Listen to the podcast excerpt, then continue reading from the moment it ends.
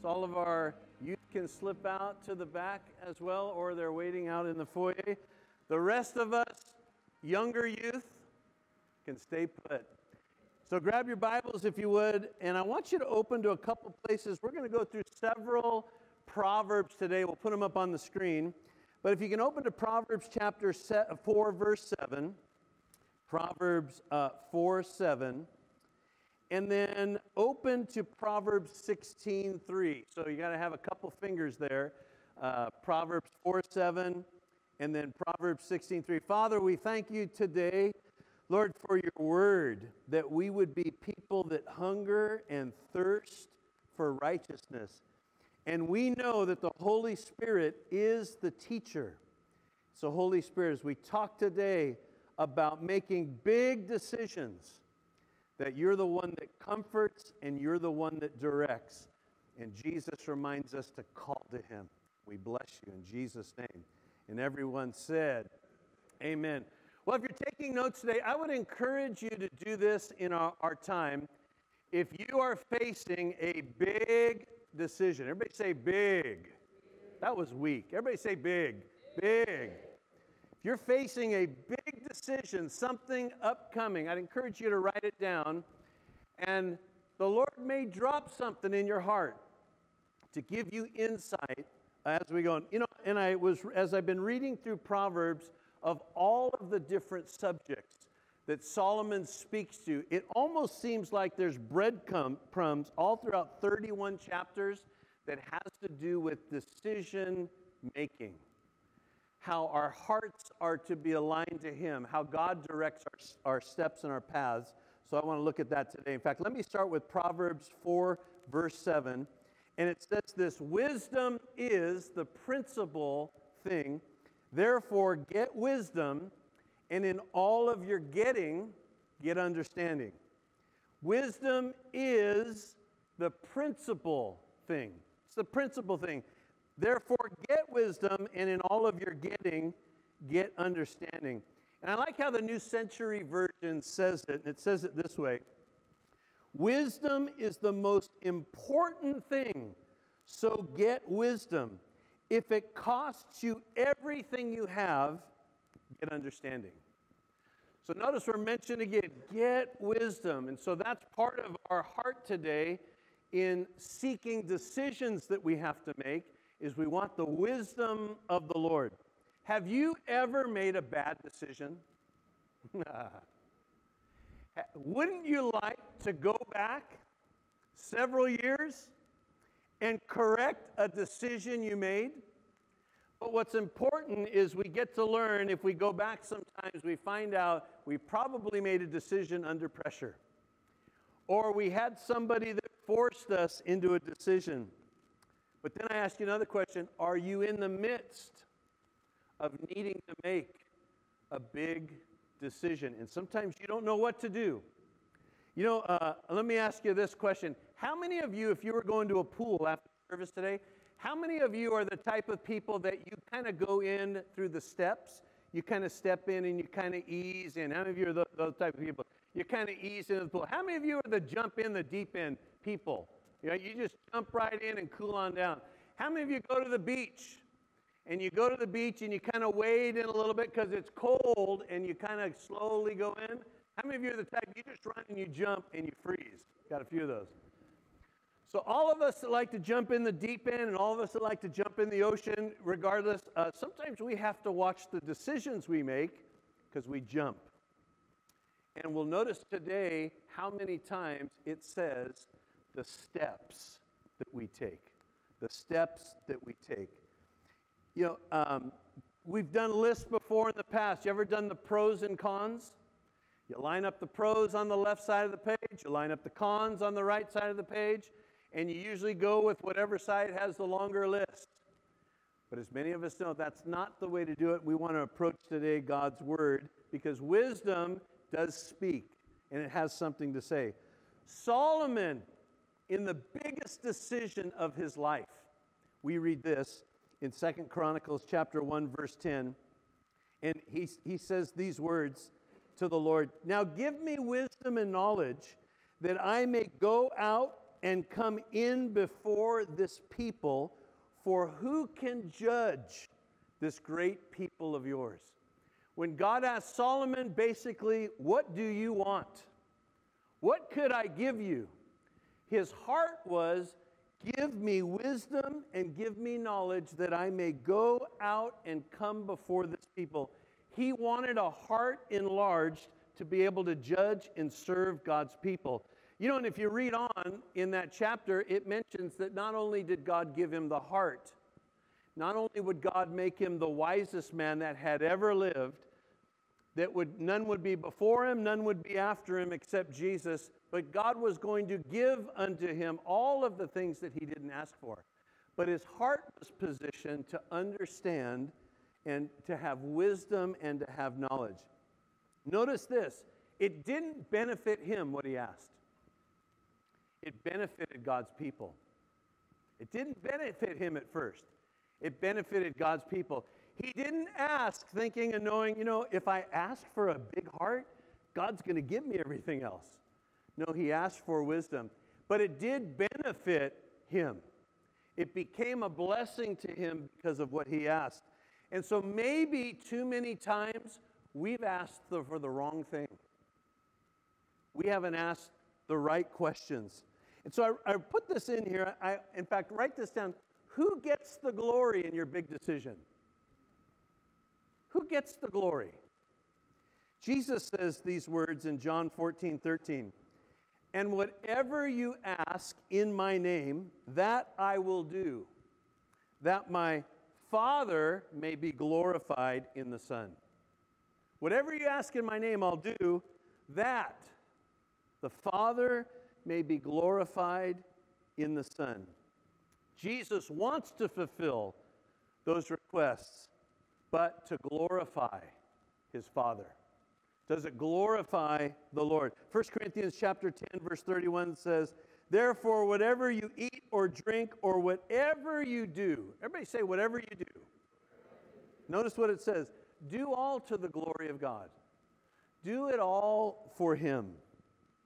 So, we want to make those decisions where we know He gets the glory. And remember, God never asks you to do the things that are possible. It's always the things that seem so impossible, and that's what makes us afraid. But God always gives us those things that don't look possible. But that's why we're learning to walk with Him. So in Proverbs 16, verse 3, that's the other one I had you hold your place. It says these words Commit your works to the Lord, and your thoughts will be established. Let me read that again. Commit your works to the Lord, and your thoughts will be established. Now, let me read two other translations out of that one. New Century Version says this Depend on the Lord in whatever you do, and your plans will succeed. Depend on the Lord in whatever you do, and your plans will succeed. And I love what the message translation says put God in charge of your work. Put God in charge of your work. Then what you've planned will take place. So I wrote even in my notes Have I put God in charge? Who's in charge today? Who's making all of those decisions? Now, I didn't get up this morning, I didn't go in front of the coffee maker, and I didn't say, okay, God, small, medium, or large. Because he always says large coffee, right? no, there's those big, big decisions. He's given us that freedom to walk around and do things, but when it comes to major decisions, have we put God in charge? And have we then allowed it to take place because he's placing those plans in our heart. Proverbs 8, verse 17, I love this one. In fact, Proverbs 8 is where we read about who wisdom is, and wisdom is Jesus. And it says this I love those who love me, and those who seek me diligently will find me. Those who seek me diligently will find me. So when we looked at Proverbs 16:3, let our works come before the Lord, and our thoughts will be established. And he says, I love those that love me, and those who seek me diligently will find me. Seeking me diligently. You know, when my kids were young, they both loved to play hide and seek, but they both loved to play in different ways. Madison, when we were little, um, she loved just to run around the house, and we would hide in different rooms. And I would usually hide in our pantry, and what I would do is I would shut the pantry, but I'd stick my big toes out so that she could find me because she was little. And you could hear her giggling and laughing, you know, I found you, I found you found you're so, you know, clever and smart. She would hide with her big Elmo slippers on. And she'd do the same thing that I did. She'd stick them out. But what I would do is I'd walk around, I can't find her, Michelle. I don't know where she went. You'd hear that little giggle, right? From the closet. Well, Maverick wanted to play hide and go seek, totally different. Hide and go seek involved lightsabers, uh, which meant whoever found whoever got hit with the lightsaber. And I would never hit him hard, but he hit me hard. And then you kind of fire back at him to say, you know, so we've all done the hide and seek. But sometimes what it seems like even God is saying, because he says those words to us I love those who love me, and those who diligently seek me will find me. Notice what it says You'll find me, but diligently seek after me. You know, the Bible's primary way that God begins to speak to us is through his word. He speaks to us through His Word. That's our hope, that's our anchor, that's what we trust in. The Holy Spirit stirs those things in our heart that the Word says, but it's always confirmed by God's Word. So, this is why it's so important that we search the Scriptures, that we open our Bibles, and that we read through these stories, even though we may not think these stories have anything to do with anything about us the Bible says that these verses are alive and they're active. It's not, it's not dead history, it's active, it's alive, it's placed in there for us. You know, I was reading this week, and I'm reading Genesis chapter 6. And I'm reading about Noah, and I'm reading about the flood. And do you ever wonder, what would that story have to do with us? Am I supposed to pray for animals to come to my house two by two? Is that why that's in there? pray the Lord to send animals two by two. No, no, no, no. You know, as I was reading, and I know I had read it before, but I don't think that I had saw it like I saw it because I was reading it and I was being uh, diligent to read it. When God tells Noah to build an ark, that's basically what he says. I want you to build an ark from gopher wood. And you know, if you read on Noah says, Great, we built that three years ago and it came out really good. We'll do a second round. He didn't say that, did he? He'd never built an ark, never heard of an ark. But here's what I read in Genesis 6 15. This is how you shall make it. This is how you shall make it. So God throws out to him about this ark. And I'm sure he's thinking, you know what? I can build something that'll fit my family. God has something totally different in mind. Because one day they're all going to start showing up animals two by two and he builds this enormous ark, but God says, This is how you're going to make it. God was concerned about the details and the dimensions and the wood of the ark. Is he not concerned about your life? Is he not concerned about, if he's concerned how an ark is built, how much more is he concerned about the details of your life? and the decisions that you're needing to make and the whispers that he wants to throw in your heart. But we find those things out in the scripture. And it's a new thinking that we have to have. And in fact, the Bible lets us know in Romans 12, verse 2, it says, Do not be conformed to this world, but be transformed by the renewing of your mind, that you may prove what is that good and acceptable and perfect will of God. Notice he says, you're being transformed by what? By the way you think. Your thinking changes.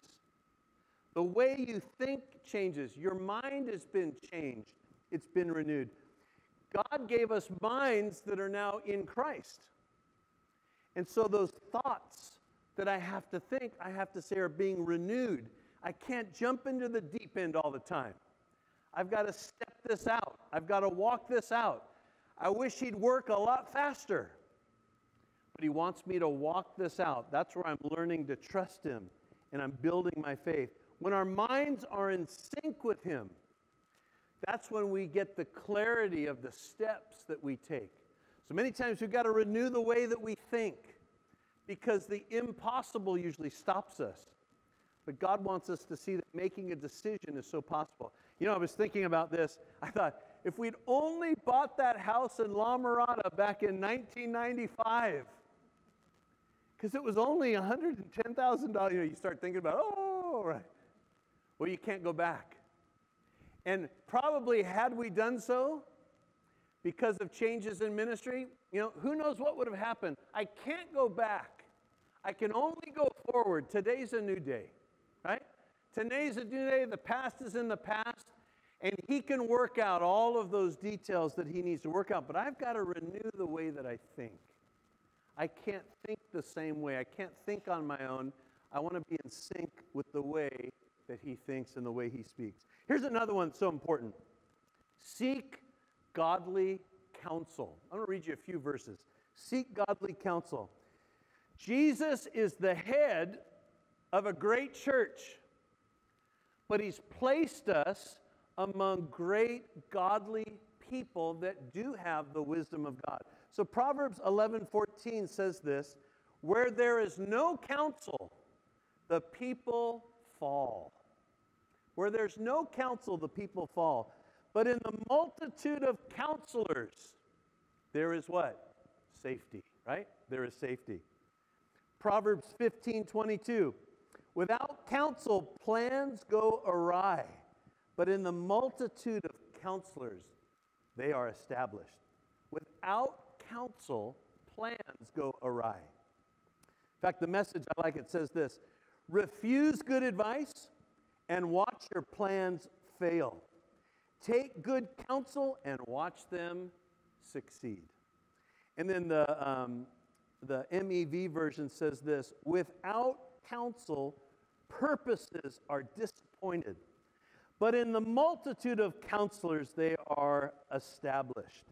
So think of that for a minute. Though God drops things in our heart, there are people in your life that you know will speak truth to you. But there are also people that'll just say what you want to hear to tell you what to do. Those aren't the people you go to. But many times, what we want to do, we want to go to those that are just going to tell us what we want to hear. You know, I met, it was over 10 years ago with a pastor friend, and we were going through major change. And I wanted to sit down and I wanted to do what the Bible said. I wanted to sit down and I wanted to go through what I had sensed. And they were right on board. Boy, you, I feel like you're hearing from the Lord. I am in full support. Boy, I left that meeting. I felt so good. Do you know, in a couple days later, in a phone call, he had totally switched on me. You are absolutely deceived. You are going the wrong direction. And I thought, did I meet with the same guy? And here's what he told me. He says, You know what? I had my friend hat on that day. And he said, And as we're talking today, I have my pastor hat on. And I said, Well, I don't own any hats. I don't switch hats. Hold on a minute, let me get my pastor hat on. Hold on a minute, let me get my friend hat on. So he had totally, so we were so upset. It's like, tell me the truth then. Don't put hats on. Take the dumb hat off. Tell me the truth, even if it hurts. Tell me the truth. Don't like deceive me as I'm trying to follow to come to you. So it's so important that as God begins to shape things, because His word's number one. What he says is number one. But go to those that are godly, that are also seeking the Lord for advice. In fact, we read this Proverbs 18:1, a man that isolates himself. Notice what it says, seeks his own desire, and he rages against all wise counsel.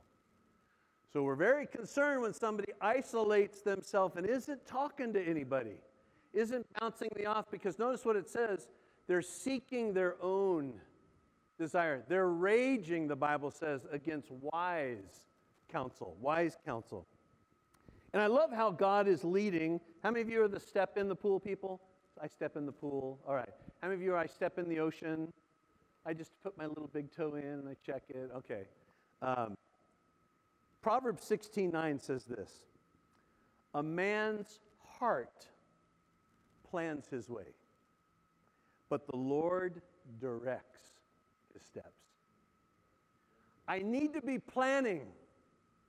I need to be thinking through the processes. I need to be praying about all those things because that's part of how God created us to be. But I love what it says the Lord will direct your steps. He will direct your steps, even when they're just a step of faith. Okay, God, I'm going to take a step out there, even when they're just a step of faith. Proverbs 3 5 and 6 say, says this Trust in the Lord with all your heart, and lean not to your own understanding, but in all of your ways acknowledge Him, and He'll direct your steps. In all of your ways, acknowledge Him, and He'll direct your steps. And I pray that all the time. God, if I get off to the right, put me back in the middle. If I get off to the left, bring me back into the middle. You're the one that can direct me out.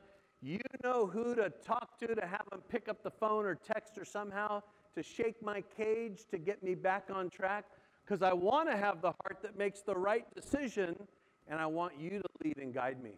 And lastly is this is in fact I just wrote this peace peace peace. And I love this verse out of Philippians chapter 4 6 and 7 where Paul says be anxious for nothing. Now, can I, before I read that on, remind you that Paul's in prison, chained, right? Nasty, dirty place, allowed to write these things. He's not sitting somewhere by the Sea of Galilee or the Mediterranean at a cafe, overlooking a beautiful beach and thinking about getting in the water. No, no, he's in prison. And so here's what he says Be anxious for nothing, but in everything by prayer supplication, and thanksgiving. Let your requests be made known to God, and the peace of God, which surpasses all understanding, will guard your hearts and your minds through Christ Jesus. You know, if I back up to that verse in Proverbs 16:3, commit your works to the Lord and your thoughts will be established.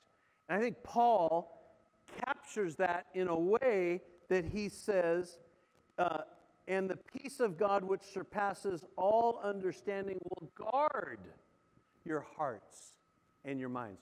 Do you ever have crazy thoughts about decisions to make? How many of you are like crazy? Anybody sitting next to you? It's only like four of us that are crazy. All right. How many are like, see, I see people secretly pointing. Crazy, crazy. Boy, you think about things and people, just could you unplug that brain of yours? Just unplug it. Here's, here's what we go back to over and over Do I sense God's peace? Do I sense His peace? Because I'm about ready to take a step. But if I don't sense any peace, then I'm not taking a step. But when I sense that peace that comes from Him, see, I got to remember this Jesus is walking this out with you. You're not alone. He is your biggest coach. He wants you to succeed. He's at the right hand of God praying for you to succeed, to make the right choices. And when you do those things and you're reading the scriptures and you're going through, He's going to give you that peace to make a decision. And I, and I love what the Apostle Paul says be anxious for nothing. Don't let it affect you. Because when peace lands, you have the peace to step out. And it guards the heart and it guards the mind.